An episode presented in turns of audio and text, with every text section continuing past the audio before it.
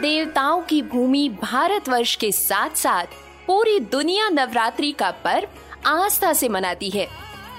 नवरात्रि के दौरान हर दिन अलग अलग देवी की आराधना की जाती है। नवरात्रि व्रत के दौरान व्रत कथा का पाठ करने का बहुत अधिक महत्व होता है। तो सुनिए इन्हीं व्रत कथाओं को। जानिए कि कैसे हुई नौ देवियों की उत्पत्ति। कि हर एक देवी इस संसार में किस तरह और किस कारण आई। अब सुनिए बिंज पॉड्स पर या आपके चहीते पॉडकास्ट ऐप पर नौ देवियों से जुड़ी पौराणिक कहानियाँ देवी के नौ रूप नव दुर्गा पॉडकास्ट में।